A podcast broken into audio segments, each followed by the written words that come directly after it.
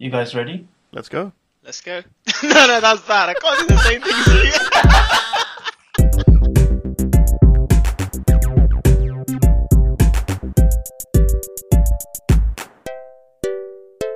Hello, this is the Brothers Trilogy, a podcast where three brothers get together to discuss trilogies, three individual stories that, taken together, form parts of a larger saga. Join us on our odyssey as we uncover the good, the bad, and the downright weird. Yes, I'm looking at you, Spider Man 3. In this episode, and for a few more, we're going to be discussing the Infernal Affairs trilogy. I'm your host, and I go by Tobro. I'm joined by Paya, a man who's read more comics than I can count. And not to show off or anything, but I can count up to at least three digits. Uh, Paya is also the most experienced member of our podcasting trio and our elder brother. Paya, how are you doing? The most experienced member. That's a really nice way of just saying I'm old. Thank you. Uh, and of course, no trilogy is complete without the third and final edition, which is in this case our uh, younger brother, Rai. Rai uh, unfortunately comes with no previous podcasting experience, but he is the only one of us who has hiked up to Machu Picchu. That's not really relevant to this, but I thought I'd need to say something nice about Rai as I introduce him. So, Rai, welcome. Thanks, and you know, often you run out of ideas by the third film, so you just take them onto a new location. So I see that's why you went with the Machu Picchu. Of course, uh, and we should mention, of course, that you're you're the musical maestro behind our uh, intro music and our editor in chief. And uh, Rai, given that we're relying on you to take our uh, ramblings and putting them together into something half coherent, uh, are you already regretting putting yourself up for that job, or has that not sunk in yet? Um, I'm currently looking at uh, potential outsourcing options, actually. Brilliant. All right, so that's the introductions done. Uh, three brothers trilogies. That's all you need to know. Um, for those of you who are keeping track, I do have one more Dollars trilogy reference to awkwardly wedge in. So let me just finish the introduction by saying that we won't be spoiling any of the other uh, films in the trilogy, but uh, do expect a fistful of spoilers, at least in re- in reference to the first Infernal Affairs film for this podcast. Uh, at that point, Rai, cue the transition music, and if you don't have transition music, let's pretend I didn't say anything and transition anyways.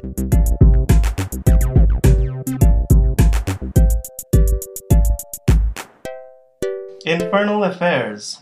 Uh, let's start with a few basic details. The Chinese title means the non-stop way, a reference to Avici, the lowest level of hell in Buddhism. And yes, I am just reading off of Wikipedia if you're also on that page right now. Um, it's a 2002 Hong Kong crime thriller directed by uh, an Andrew Lau and Alan Mak, and written by Alan Mak as well as Felix Chong. Uh, starring Andy Lau and Tony Leung Chiu Wai in the lead roles. Um, yeah, I think um, personally I'm not uh, very familiar with the directors or the uh, writers' work, uh, but um, Tony Leung, um, I think, I, yeah, I, I mean, I'd consider myself a fan of, of Tony, um, especially because of uh, the films he's done with Wong Kar Wai, Ashes of Time, Chungking Express, In the Mood for Love. We were talking about the other day. I had a poster of that one, Yeah. and 2046. Other films he's done, you guys might be aware of, include Hero, uh, the Jet Li film, uh, directed by Zhang Yimou, uh, Hard Boiled, uh, directed by John Woo, and Lust, Caution by Ang Lee. Um, yeah. Uh, oh, one other thing uh, about Andy Lau, Tony Leung, sorry, we're talking about, which um, Paya might be interested, or he probably knows this already, is that he's cast as the Mandarin in the Marvel Cinematic Universe and will appear in Sh- Shang-Chi and the Legend of the Ten Rings next year. I was not aware of that. That is absolutely epic casting. I was already excited for that film, but now I am way, way, way more excited. Exciting news. Thank you, Tobro. hmm Um, and the other star is Andy Lau. A little bit, um, I'm a little bit less familiar with him, but uh, he was in House of Flying Daggers, uh, again directed by Zhang Yimou. Um, they're both superstars. Andy Lau's got a, a big singing career. Uh, quick fact about Andy Lau: he's listed in the Guinness World Book of Records for get this uh, most awards won by a cantopop male artist. So when we say he's a, he's a singer, he, you know that's this is uh, serious. Um, Tony Leung and Andy I was Lau- actually I was actually uh, listening in at work today, listening to Andy Lau on Spotify. yeah. Um, Was that just in prep for this, or are you a long-term Andy Lau music fan? no, no, it was in prep for this, and actually, he's got a lovely voice. I'd very much recommend it. Yeah, I mean, not, so heard. Jackie Chan has this huge opera career that we're not aware of in the West as well, doesn't he? So I wonder how many sort of huge music stars we're missing out on because we only watch them kick ass on screen. Interesting. No, I think that's right. And I and a personal favorite is the uh, Jackie Chan's uh, uh, song he did for Mulan. I think it, everyone should check that out. Uh, It's it's it's it's quite powerful. That is Um, absolutely badass. Yeah, great video yeah. on YouTube for it as well. Uh, Tony Leung and Andy Lau as stars. I mean, yeah, I think I think they're they're up there uh, for me. And uh, uh, how do you guys feel? I think yeah, you did a nice little run through of of the kind of more well known films, and absolutely, uh, really exciting actors. Um, I think I wasn't really aware of them before this film. So off, so when I saw the, um, uh, Andy in um, House of Flying Daggers, in in uh, Hero, uh, Tony in Hero, it wasn't. It was kind of going backwards, thinking, "Oh my God, it's the Infernal Affairs guys." Uh, so this, to me, is is the first film that I know either of them from. Uh, but they've played these roles sort of so stro- strongly and stated my mind so strongly that I think they'll forever be the Infernal Affairs guys. And actually, when I and this is terrible, and, and this is not a comment on their acting. This is a comment on how obsessed I am with them in this film. When I see them in other roles, I think I still implant a little bit of their personalities from this film in other roles, uh, just because it's so kind of you know uh, solid for me. I, I don't really think that you know they're actually actually a, a, a cop and a and a criminal undercover. just to be clear, but not far off. Yeah, absolutely. Uh, Rai, you fans of these guys? Well, to be honest, I wouldn't. If you hadn't told me that he was in House of Flying Daggers, I wouldn't have known. Um, I don't watch a lot of cinema from this part of the world. So I don't really know the actors. To be honest, I know Tony Leung because you had a poster of Tony Leung in your room. Oh yeah. That's the reason I know Tony Leung, and I know Andy Lau from the DVD cover of this movie. yeah. So let's uh, let's talk about the DVD actually. So I, I was I was curious about that uh, DVD because um, well I mean I think we've all j- probably watched this film initially on that one DVD that I had of it. Um, Did, did we all watch it together first time? I, I recall watching it in your room. Did we all? wa- Is that our first experience? uh, I don't know. I don't know. I don't know that. Um, Oh, this, this is where I come off as older and I remember all this stuff, and you guys are like, uh, yeah, but yeah, I was two. Yeah, it, you know, it, it was a big day in your life. For us, it was Tuesday, so sorry, man. but um, Hey. hey, look, I did some research. I did some research go, going going all the way back, and uh, back. I mean, back into my history of Amazon purchases. So I found out that I, I ordered this on Amazon in November 2004. So, so have a think about wh- Bro, where bro, you bro, were. Bro, imagine if instead of buying this DVD for five pound, you invested five pounds in Amazon stock. you buy a house today. We'd be making our own movie instead of a podcast. right yeah, now, exactly. yeah. Um, yeah, and I mean that's what, one of the great regrets. And uh, right, this was also this was also 2004, and the DVD cost me, and I can still check this. It's 13.99, which was a, which was a bargain for those days when I used to pay 20 quid easy for a DVD. But there's, there's, a- there's a story about uh, Matt Damon was off, was asked to star in Avatar, uh, uh, and he was going to be given a cut of the profits of the film. Um, so when he uh, told told his mates this, um, it was uh, Jim from The Office. His name suddenly escapes me. Emily Blunt's husband, John John Krasinski. He was telling John Krasinski this, and then John freaked out, had to stop, walk around for a bit, calm down, and he said, "You know what? If you had taken up that job, I mean, everything would be the same. We'd still be having the same conversation, but we'd be doing it in space." That's Yeah. Avatar. uh, yeah, the choices we make. Um, that that DVD cover, and I, I, I just WhatsApp WhatsApped you guys that earlier, and, and then maybe we can put it up on, on social media or something later on. But um, I think I think there's two stories I have for that, and I think I just want to do. One thing is that Rai, I don't know if you remember, but you could never remember which one was Tony Leung uh, or Andy yeah, Lau. yeah, yeah, yeah. I do remember that. Uh, uh, do you remember how we came up with the for you to yeah, remember? the rhyme. Tony Leung holds the gun. That's right. so so I mean, let me describe it. So basically, it's a it's a picture of Tony Leung holding a gun up to Andy Lau, and and that's how he's just used to remember it. That Tony Leung uh, holds the gun. Um, God, the other, how, other, how old were you in 2000? Was it 2004? yeah. I was I was eleven. All right, we probably shouldn't have shown you that film back then. yeah, let's just gloss over that for now. Um, yeah. the, the other the other um, story I have of that cover is that um, so I had this uh, mate. I you know I didn't get his permission, so let's just call him uh, Logan. Logan, not his real name. Uh, so Logan, you know, used to stay over uh, at ours sometimes, and, and you know he was looking at the cover of the uh, DVD, and you know the way it's set up, it says Andy Lau at the top, and then under his name, it's got a brackets, uh, you know, to refer to another film that he's been in, and it just basically says full time killer, and then it says Tony Leung, and he's been in the film uh, by John Woo called Hard Boiled, so it just says Hard Boiled, and then Shola comes in, and he says. Uh, oh, I love how they describe these guys, man. Hard boiled, full time killer, like like they were like descriptions of the actors themselves. I love that there's a bit of an implication there that um, Andy Lau is actually like some kind of killer. like they hide an assassin to act in this film. yeah. At least at least he wasn't thinking how do you how do you cook an egg uh, fully killed? yeah. Um, cool. Finishing off with the, I had a couple more uh, details about the film, um, and then we can get into a brief synopsis. Um, it won the best film at the Hong Kong Film Awards, beating Zhang Yimou's Hero, which also had Tony Leung in it. So look at that.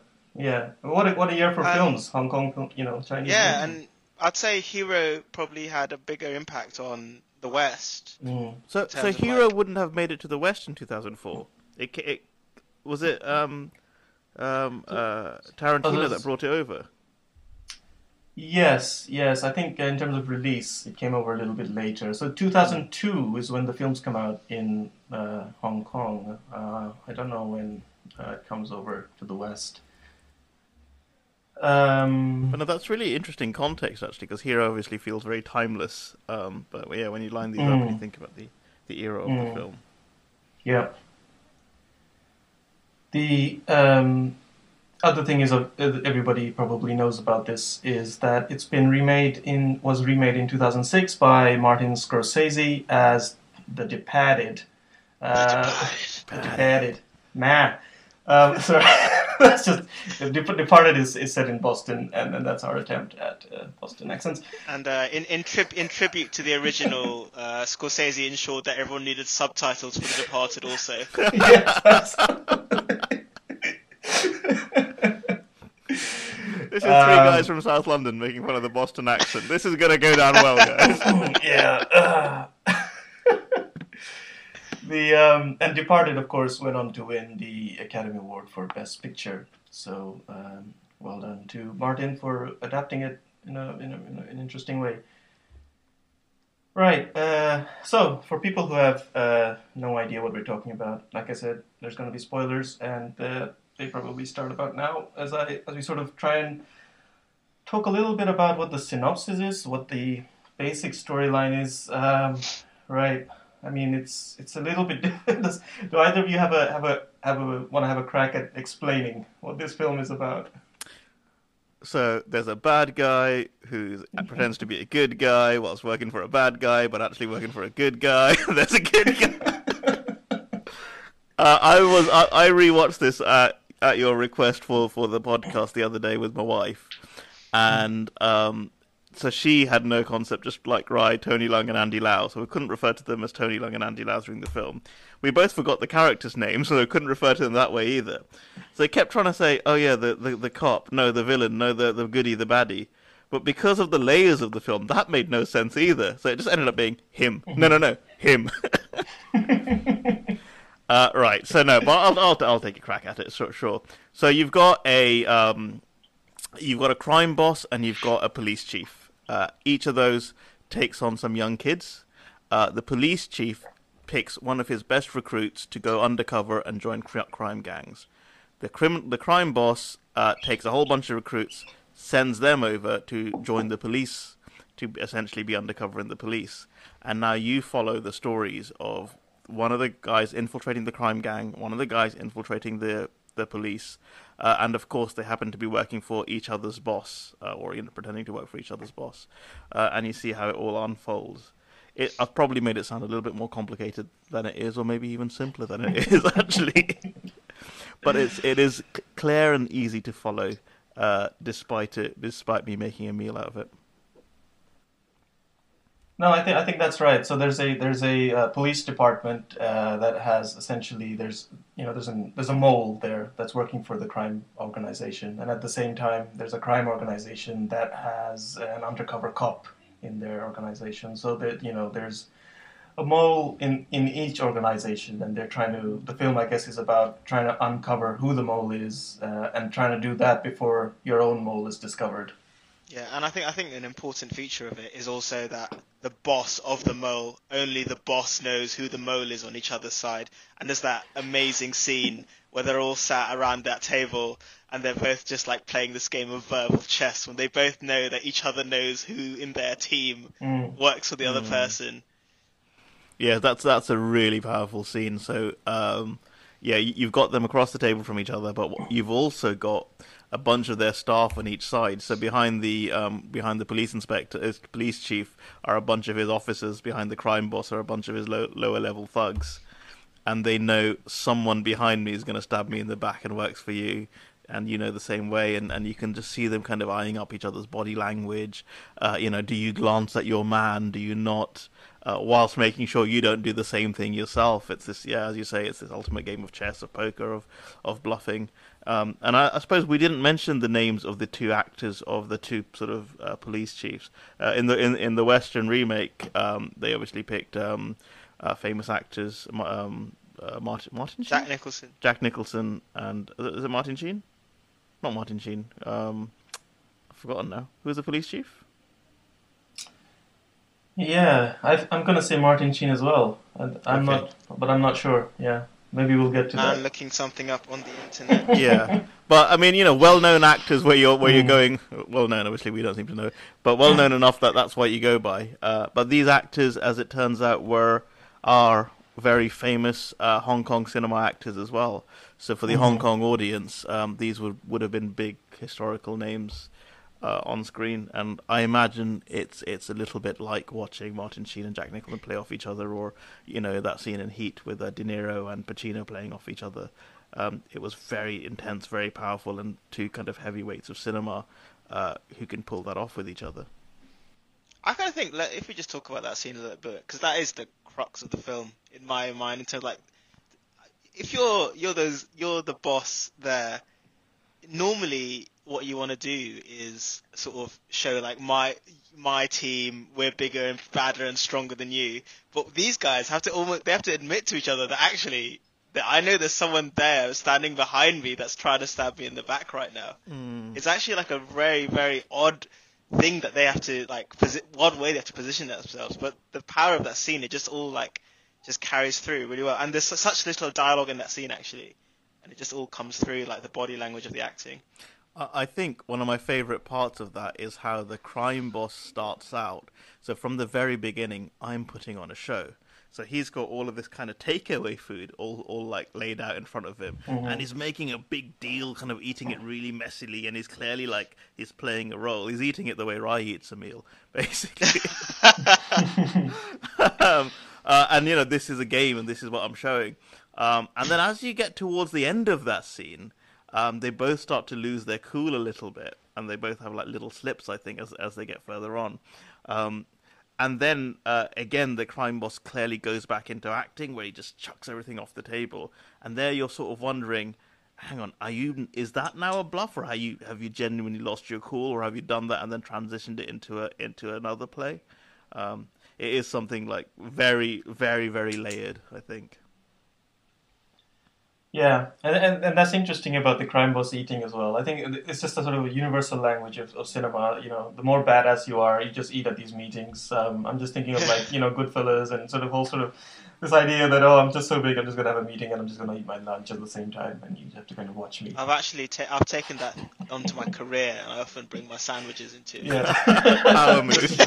just to show the loose boss. Get Uh, someone to yeah. come in and shave you while you're doing a meeting. Well, it's interesting. I mean, Um, now now with you know all meetings being being virtual, um, I always Mm. have a, a cup of coffee with me because basically I live with a coffee in one hand while I'm working. Um, Yeah. And actually, in sort of more senior meetings or sort of high stakeholder meetings where I wouldn't walk in with a steaming cup of coffee, that's part of my dynamic now. And I wonder if it does start to feel like a bit of a power move: who's drinking coffee and who's not.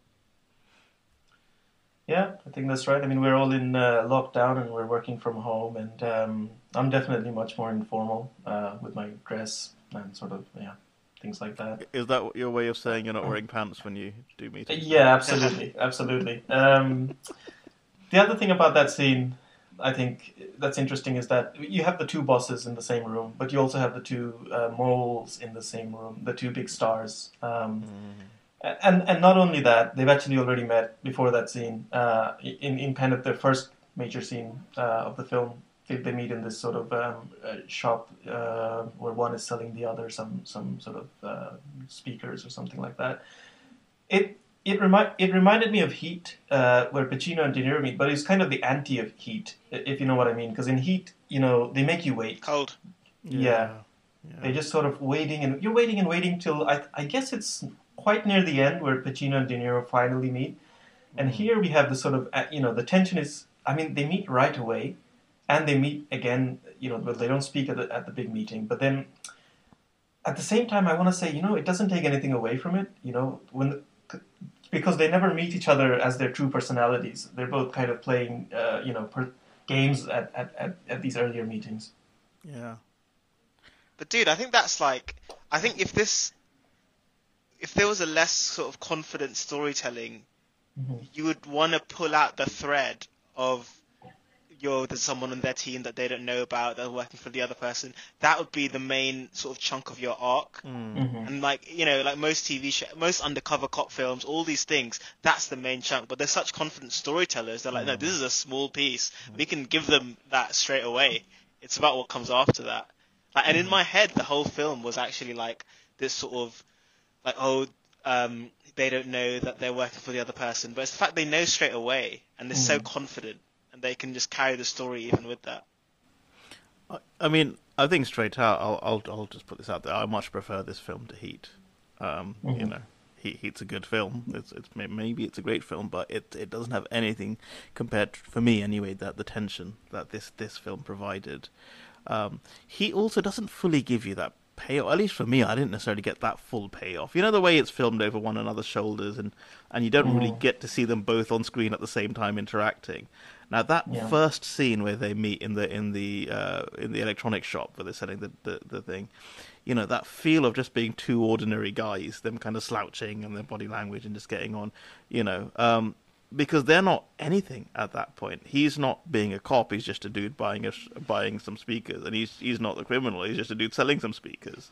Yeah. Um, you know, so you're you're now uh, a uh, a a cop pretending to be a criminal, pretending to be a guy in a shop selling speakers, right? Uh, you know, I'm just a dude playing a dude, uh, dressed as another dude, whatever it was. um, Yeah. it, yeah, it definitely strengthens yeah. the later scene, Tropic Thunder. Yeah, but so you know that's when when you do have their meeting in that in that uh, police cell scene, in that interrogation room scene, that is able to be about the bosses without you having to stare at the main two so much. There's something just beautiful about how the attention is shared, you know, uh, across the different levels of this conversation. Um, and how your eye is drawn to, and uh, I guess drawn by the storytellers, by the director, to here's where you need to focus now and now and now. There seems to be a Yeah. real good sort of interweaving, I think, of the directorial style and the storytelling itself. It complements so well. hmm No, I, I, Oh, I think yeah. that's right. And um, he, you know, Heat had that one scene which I also quite like, where I guess I guess Robert De Niro is uh, suddenly realizes that he's being surveilled by Al Pacino, and he looks straight into the barrel of the camera that's shooting, and then Al Pacino and Robert De Niro are kind of looking at each other through this camera, but they're not. Mm. They haven't actually met. So, uh, so that kind of tension uh, they were able to create because uh, the, the, characters hadn't met. But what I guess what I'm saying is even in this film, because the, even they had met, there was still that tension. So there was that scene where Andy Lau is chasing, Tony, uh, sorry, Tony Leung is uh, trailing Andy Lau out of the cinema, and then his phone goes off, right? And there, you feel that tension of whether Andy's just going to switch around and say, "Oh, you know." Yeah. Um, I, I just love how they how they kept that throughout, uh, even though these guys also happened to meet uh, a couple of times already. I mean, sort of. I guess one one more thing I'll I'll just say with the comparison with, with Heat, and this applies to us, I guess, as a Western audience watching this film. Uh, when we would have watched Heat, we were all we're already primed to be desperate to see the two titans face off against mm. each other. It's mm. a big deal, right? When we went into watching this film, they're just two actors. They're just two people we don't know. Two people we can't remember one's name compared to the other. You know, Andy Leung holds the gun, right? and it still worked. And maybe Heat would too. You know, I wonder if, if you were to take yeah. that to a Hong Kong audience, they'd feel that passion, or, or they wouldn't. You know, uh, but certainly this does, and that's another credit to this film. Yeah. Um, beyond the uh, sort of opening, I mean, I think Rai touched a little bit on this already, but but the you know the efficiency of the of the storytelling. I mean, it was it, it was sort of something that um, I think films like The Heat or also, I mean, The Departed, they're, they're much longer. Uh, they take a much longer time to tell these stories, and there's a lot of extra stuff. Um, I'm thinking Val Kilmer, um, but uh, um, but yeah, I mean, it, that's that, that's something you mentioned earlier that, that you quite appreciated about this film, the sort of efficiency of it. Yeah, I just really thought that, like, I was just so surprised that like five minutes into the film, I'd already absorbed so. It, within five minutes of the film, you see them growing up in their opposite sides. Then you see them training to be cops together. Then you see one of the one of them being taken away to be, be undercover. Then you see the other one rise up the ranks. All of this happens within five minutes of a film, and within like The Departed, it takes about half an hour to get there. and it's just so efficient the storytelling, and it's like just through very simple like things like montages and uh, flashbacks. They just manage to tell us such a very complex, deep story uh, very effectively, and without. I guess the key is telling it without taking away from the richness of the story. I mean, that that's a good thing to touch on as well, actually, right? Just you know, the flashbacks and the montages and the close-ups and the fade-ins and the freeze frames it feels like it uses pretty much every cinema trick in the book, right? It kind of goes through the whole, you know, language of cinema, all, all, the different techniques, but it doesn't feel contrived. It's not like when you're watching an old, old wedding video and it's another star wipe or whatever. You know, someone using every every uh, transition on a PowerPoint. Um, it uses them really naturally. I get, it, it, feels like it's made by someone who's very, very cine literate, or made by two people very, very cine literate. Yeah, yeah, I think that's a good point. Um, yeah, makes sense.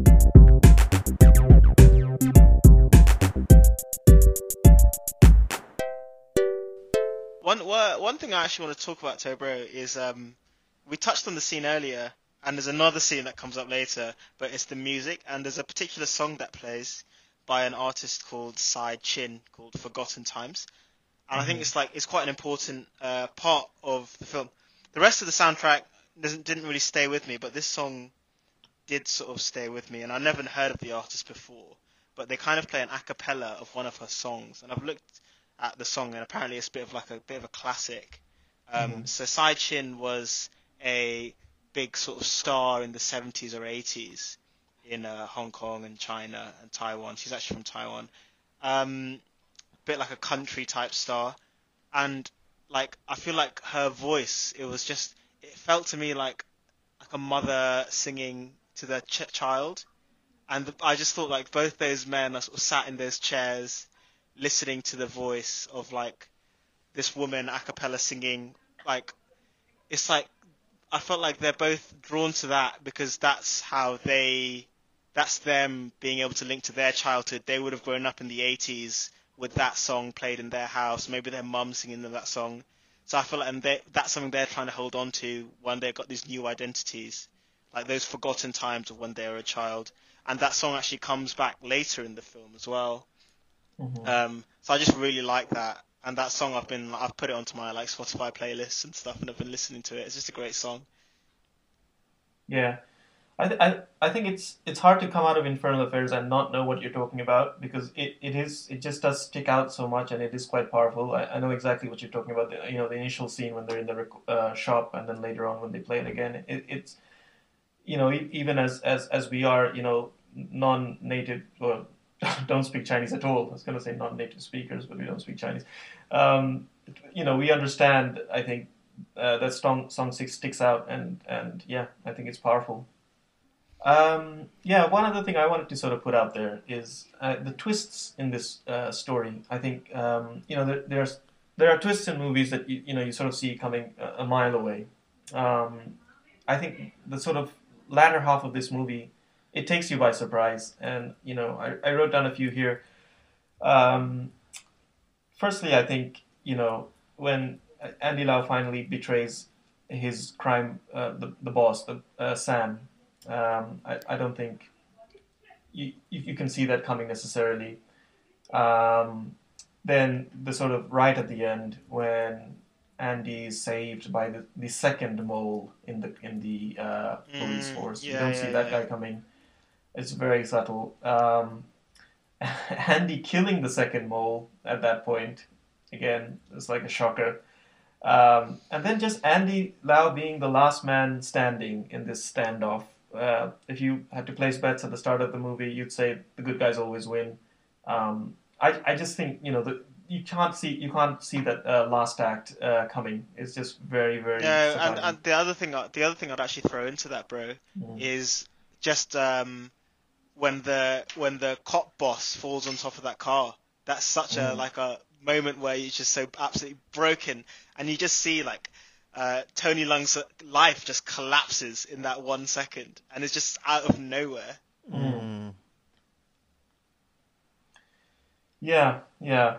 Though that, though that one, I, I will say I kind of saw coming because you know when they set it up as only two of us know your true identity, and then one of them dies pretty much right away, and then you're kind of left thinking, yeah, the other guy is probably gonna die as well. But but the, but the scene has power, I think, when when, he sees that happening and he says, ah, yeah, there's no more backup uh, to to someone that knows his identity.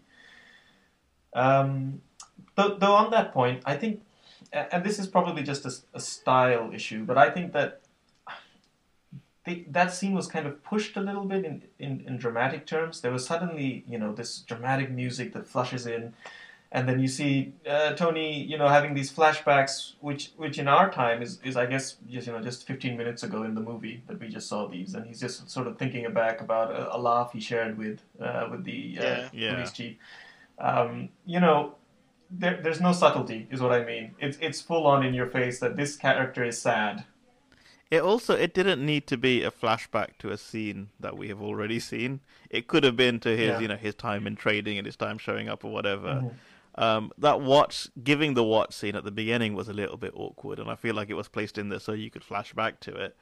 Um, but yeah, yeah, you're right. It was unnecessary to get that twice. Um, and maybe this is going back on that thing I said about trying to use every every cinema trick in the book, and they wanted to use a flashback. Yeah. I wonder if there's some kind of cinema bingo that's being played while they made this film. Yeah, uh, I mean, yeah, I, I, I do see this kind of stuff in, in the sort of the films John Woo makes or, or used used to make in, in Hong Kong, um, where I think the sad parts are made really sad and no subtlety at all. So maybe it's it's sort of style of Hong Kong action cinema that they're they're sort of following there. Yeah, it, it sort of jars with how smooth the rest of the storytelling is. Actually, I didn't really think of it at the time, but now you're saying it, like Mm. it is like everything else. Like the sleuth aspect is so smooth, but this one thing is very much like in your face, like a soap opera, like EastEnders. Yeah. Um, and and you know, going on from there, the one other thing I think I found unconvincing uh, in the film is Tony's relationship with the therapist. Um, you Oh man, that's Yeah. awful. awful. Know- What's she doing, man? I mean, I get, I, you know, I, Who's paying for that therapy? okay, I think there's something around both the female characters actually in this, right? because I mean they, they they don't pass obviously they don't come anywhere close to passing the Bechdel test, and you know they are there entirely to support the the, the main male characters, but they're so undeveloped, they're so underutilized, they bring such little to the story that that's something that could have easily have been snipped. I think in both cases. Uh, and and then going back and learning about the film and learning actually you got some a couple of mega act- actresses in for this um, both both of whom I think are big singers as well so quite a big musical talent in this film. Um, so you got again big names in for these kind of nothing roles that didn't add much to the story, didn't add much to anything, you know. Yeah, I think the I mean I mean we just didn't see the relationship develop, and and it's not something I want to see in the movie like this. So I'm kind of happy that maybe they didn't have all these sort of romantic developments uh, before that, but that's one thing. It, it, was sort of unconvincing, and the other thing is obviously, you know, you know, it's it's it's the major sort of sin in in in providing therapy or psychological support is, is you know falling in love with your patient and, and admitting it to them. So I, I can imagine therapists up and down the country say that is just you know such you know far, so yeah. far from what I, therapy I would, is. I, I would say so te- that relationship down the pan, but I would say the other relationship and Andy Lau's relationship. I kind of the relationship on see on screen seems like kind of like empty. It's like a vacuum, and I kind of feel like that character would have that kind of relationship. I kind of bought that in there as well. I didn't buy the whole thing that she's kind of writing a story about him and all that stuff, but I kind of appreciated that it seemed like a sort of empty relationship. And like their flat was like really empty. Yeah. it just felt like that would be the life you'd lead, right? That certainly, I feel like the flat was a really good representation of that, right? So the apart- his apartment being this kind of cookie cutter thing where he was just filling it with tat yeah. that he kept buying.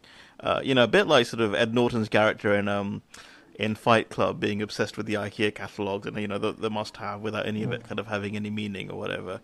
Um, so it was part of fulfilling that role and, and trying to be someone uh, rather than actually being someone. Uh, but again, no, I just I, I feel like the girlfriend didn't bring an awful lot to it. You're right, that was an interesting thread they could have pulled on the whole thing about um, him having many faces and, and, and never knowing himself, uh, and maybe that.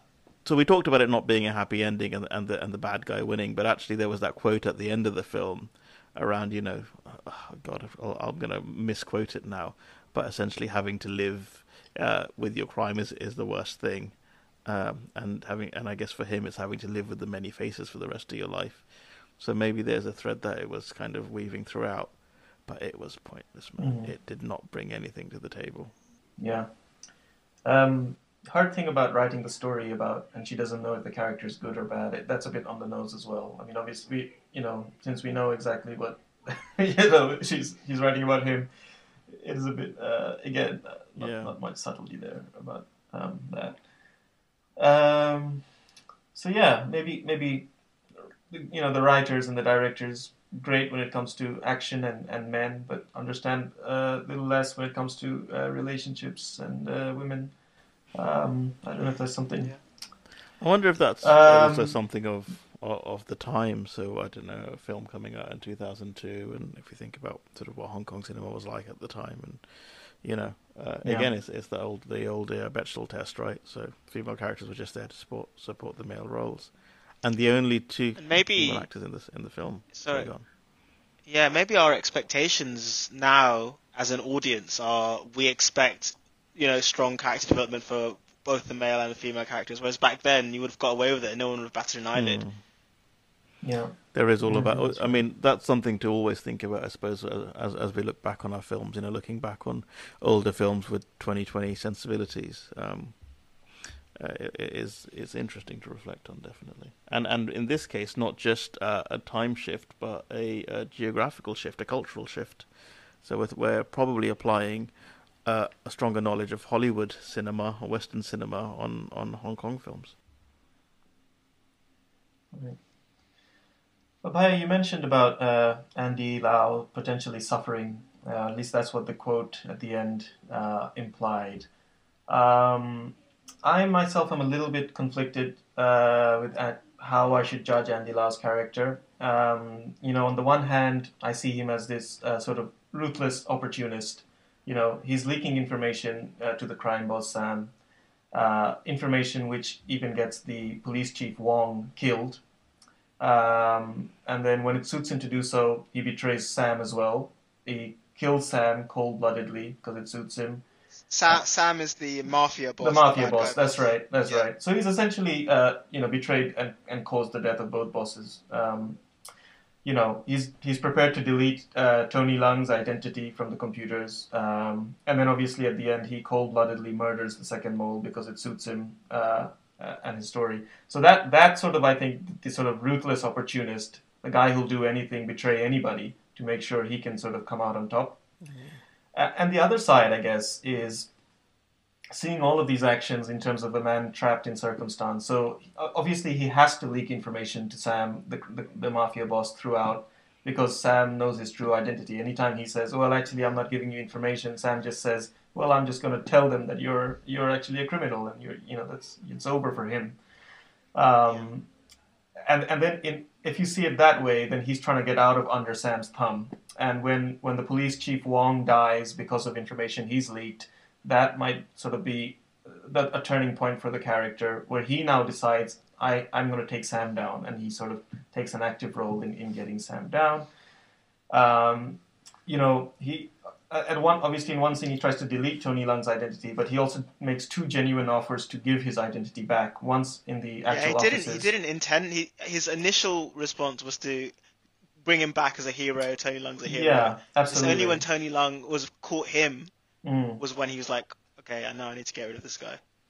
Yeah, and then and then even then he doesn't show up to the final meeting on the rooftop with a gun, you know, or at least with an intention. He you know he seems to come back with a real intention and sort of pleads that you know what I'm trying to turn over a new leaf. Uh, if we can you know let bygones be bygones or whatever. Um, and then yeah, the, the sort of oh the sort of um, suffering eh, which is alluded to. So we mentioned that the, the Chinese title means the non-stop way, a reference to the lowest hell in Buddhism. Uh, the opening quote uh, it says, um, "The worst of the eight hells is called the continuous hell. It has the meaning of continuous suffering, thus the name." Uh, and then the closing quote says, "According to the Buddha, he who is in continuous hell never dies. Longevity is a great hardship in continuous hell. Therefore, meaning, I mean, the only character that doesn't die is Andy Lau. So, so it's almost like the film is trying to make a case through these quotes as well that the person that is continuously suffering is is him, somebody who's sort of stuck in the circumstance. So, you know, you know, I'd be interested to hear from actually you guys whether you kind of see him more as as the ruthless opportunist uh, who just wants to come out on top at the end, uh, or someone who's really kind of uh, trapped and, and and and you can sympathize with him. Um, I mean, I didn't see a real any kind of redemption arc for the character at all.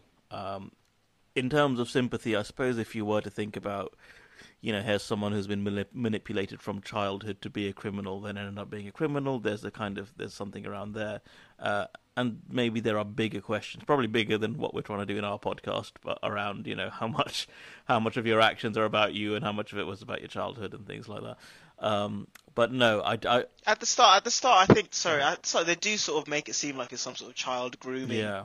that he's doing when he's got all the at the start. Um, Sam, the bad guy's got all these kids in a line, Mm. and he's like, "We've all suffered this, that, that." It is some sort of like grooming that he's essentially yeah. doing there. No, yeah, uh, and I think that's that's the part where I think I can sort of you know I- I, I feel for the character, you know, I feel for that child, but as as the adult, um, I, I don't see a redemption, and I th- I think what solidified it for me was that point at which he killed the other guy who worked for you know the other undercover baddie uh, who worked for Sam.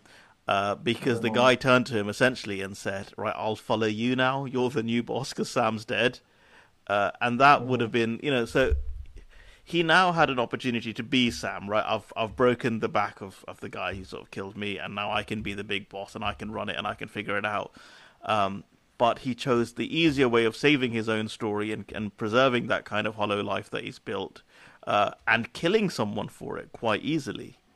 Um, so this isn't about taking down the crime boss. This isn't about that. Clearly, wasn't about taking down another criminal. That was simply about self-preservation, um, and not even preservation of life, but preservation of that lifestyle that he's created.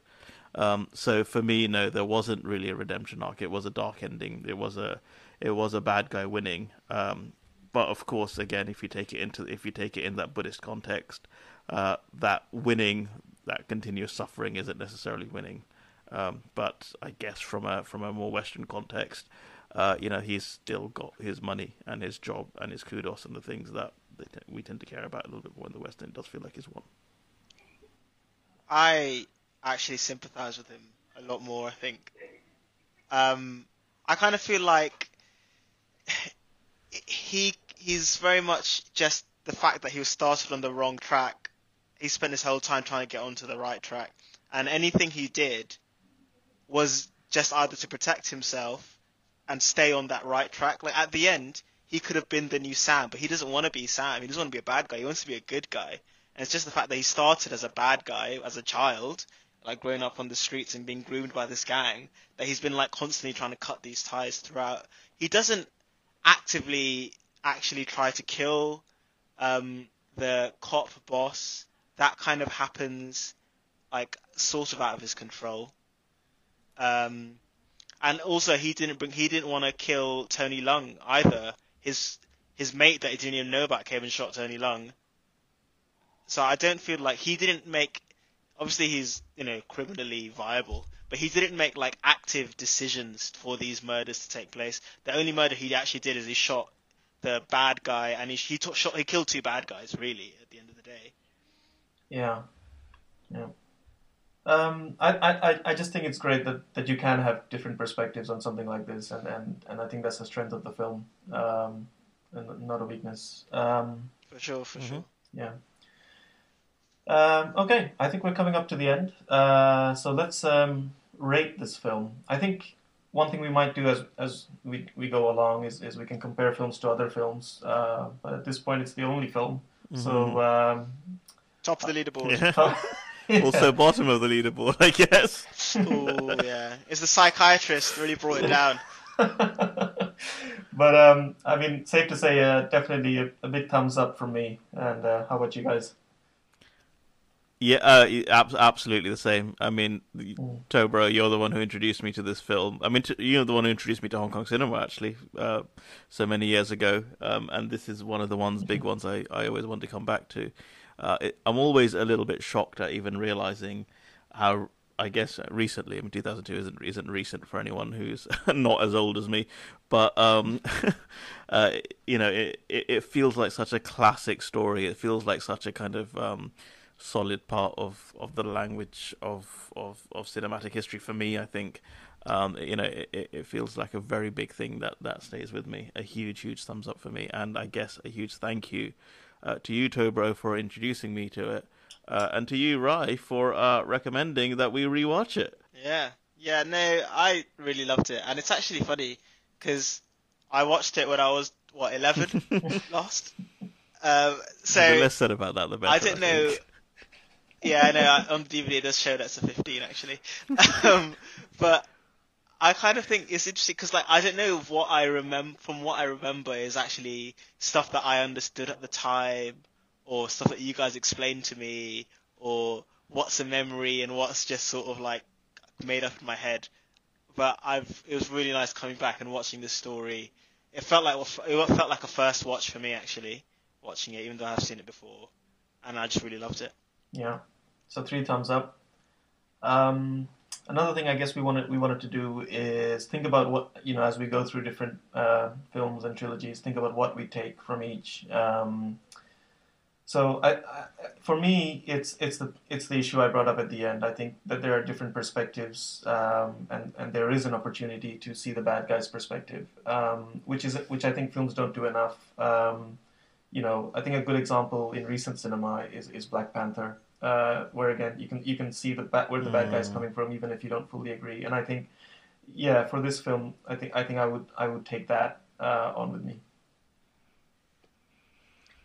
Um, so I think mine's a little bit simpler. It's that I really like uh, spy films. I like a bit of espionage and a bit of infiltration and stuff like that. It kind of reminded me of my love for that. Uh, the issue I often have with spy films is they're either sort of overly contrived and overly complicated, uh, or far too simple, or they have twists that don't matter, sort of meaningless. Um, and this is an example of exactly how to do it right, that it can be done right, that it can be done efficiently, that it can be well told. Um, and uh, it just makes me want to now go in and watch a hell a lot, hell of a lot more spy films. I would say my takeaway is more around the point of efficient storytelling. I mean, this is a this film runs like 100 minutes, and we've discussed things that they could cut. I feel like they could get it down to 80, and I think it'd be a strong film. I mean, we don't need like nowadays like Tarantino is releasing these like three hour, four hour epics. Like you don't need all that. You don't need all that dressing. I just feel like get an effective story and punch it through. And this film, I think, exhibits that pretty well. Great. You know, I, I that's I, I like that. So I think about that with novels a lot, where you know, but books are written to be roughly sort of you know 300 pages, 400 pages, or whatever, so many words, uh, and it's not necessary. It's just that the writers feel the need to pad it out to sell. But cinema doesn't normally have that language, and especially I think now that we're moving to the world of streaming so much more, where TV episodes can be any given length or whatever. Um, we should move away from from this overly padding long films. I, I, I really like that actually, to uh, Rai. Reminds me of Yeah, the, the old Al- agreed. Alfred Hitchcock quote, right? The the length of a film should be directly related to the to the endurance of the human bladder. But films have gotten longer, yeah. but bladders have not gotten bigger. Yeah. Um, Yeah, of- I, I th- yeah. Go ahead, Rai. Yeah, I was actually gonna say like this is something that I feel is happening in music as well. So like, I think a lot of albums these days are just way, way, way too long. But I'm really enjoying that It's now that people are just relying on streams and people aren't people aren't going to be like, oh, I'm not going to buy this CD. It's only got six songs. So now albums are starting to get shorter. So you're getting these like new albums that are popping up that are like 40 minutes, 30 minutes, and then it actually means that musicians can release albums more often. And I actually really prefer it. Yeah. Um, I think those are all good points. And I was going to say, uh, s- uh, speaking of full bladders, I think uh, you know we. What a way to end the show! I love it. Jeez, man, lower the tone of Um, our first show. Yeah. So if, if you're if you've made it to the end of the show, well, I mean, you know, if you're listening on your phone, you can take us with you, obviously. Oh, Um, God. um, if you're listening, uh, uh, you made it r- right through to the end. Uh, you know, you know, thanks for that, and um, you know, please rate, subscribe, tell a friend, uh, or you know, tweet at us uh, at Brothers Trilogy. Um, next time we'll be discussing Infernal Affairs 2 and 3, um, so and completing the trilogy in the next episode. Um, I should say all three of these films, if you're in the UK, are available on Netflix UK. Or or I should say at the time of recording, because you never know with Netflix when it'll suddenly disappear. Um, um, and if you're only listening at this point because of this conversation, because you know our conversation has put you to sleep, and uh, we've got good news for you too, uh, because we've decided not to have a loud outro music, uh, so you can you know drift gen- gently away, um, uh, and so you know unless Rai changes his mind and, and puts puts in some kind of uh, a Motorhead or Metallica at the end. Um, Can't afford it. absolutely. We'll wait for the sponsorship. Yeah. Right. On that note, I'm off to the loo and then off to the bed. Uh, so it's good night from me and good night from my co-hosts. Good night, all. Right, Good night, brothers.